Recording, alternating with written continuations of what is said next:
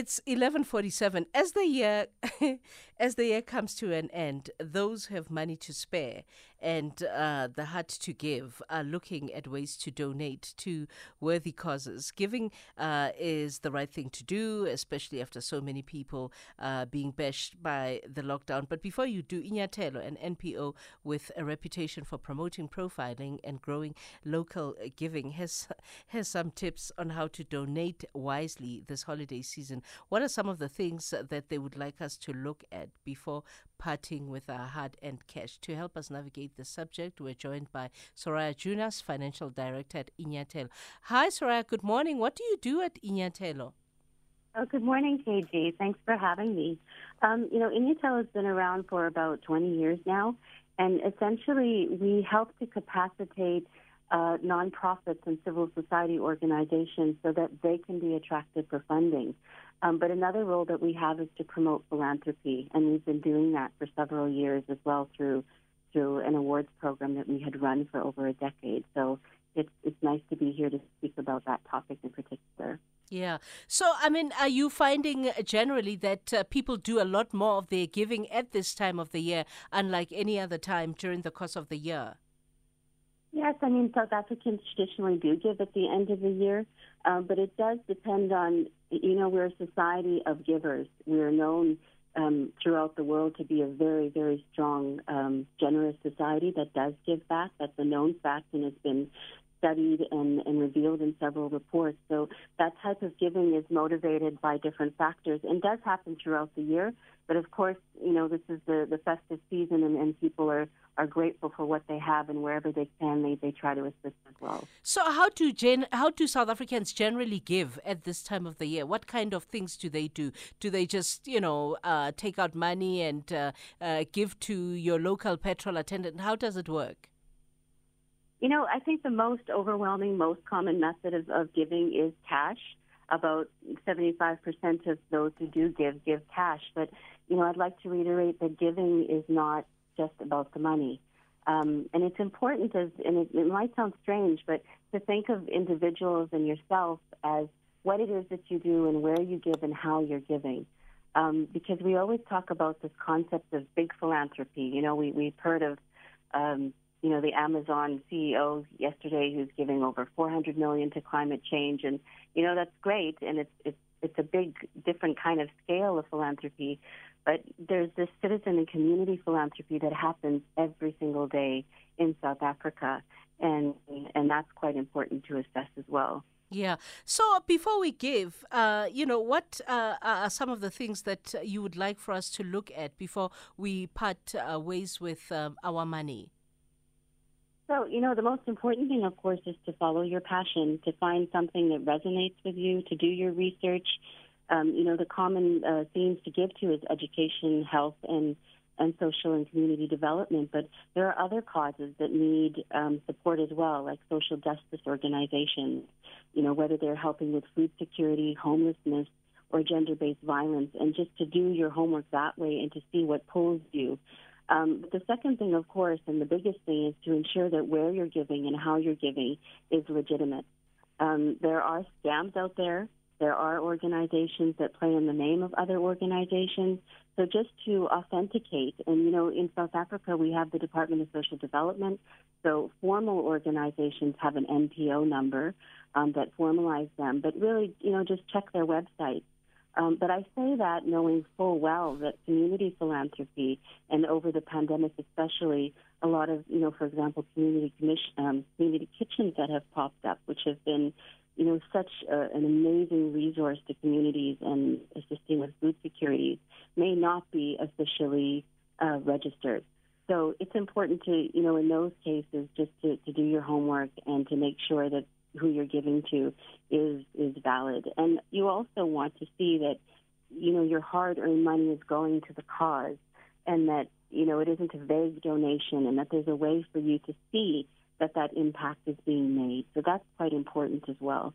Um, and then also, you know, to follow up on tax benefits, if you're giving in a way that is not structured, um, that's fine, and that is the heartbeat of South Africa and what moves us forward in many ways. Mm. But if you if you are now, um, you know, converting the type of philanthropy that you're giving into something more formalized because, you know, we give in an instant, we give in a crisis, but in the long term, we want to see that systemic change is to follow through with these organizations that are a bit more structured mm. and they have tax benefits.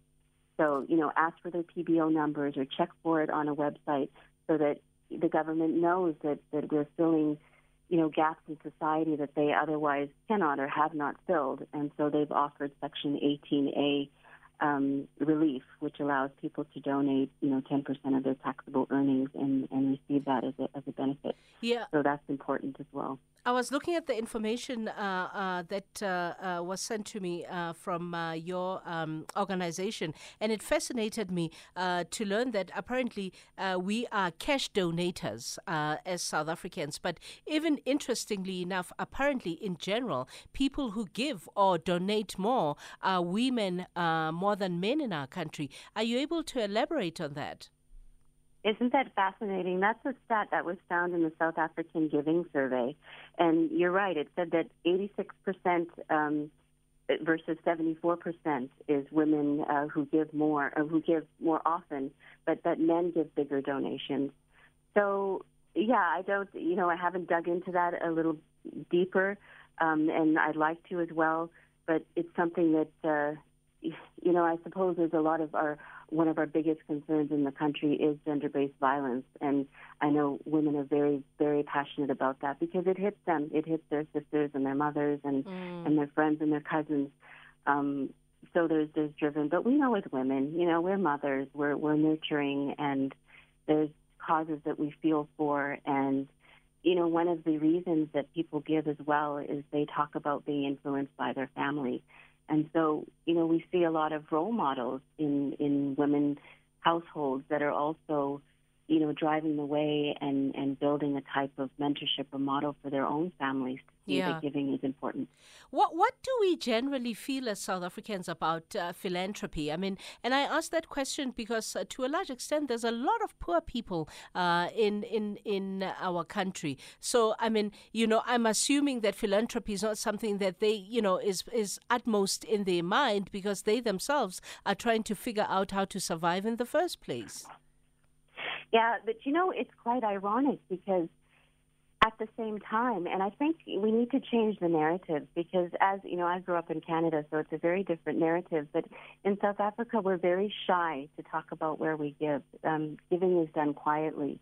And even those, you know, it's surprising, but in a way not surprising, that those who don't have still find a way to give. And as I mentioned, it's not always money, it's their time, it's goods and services, but it's also that. Um, you know, acting as that nucleus in a way of a network. Mm. So, you know, you may not have those resources, but you know somebody who might, or it's the collective, you know, this little 10 rand here, 20 rand there, for example, that all adds up collectively.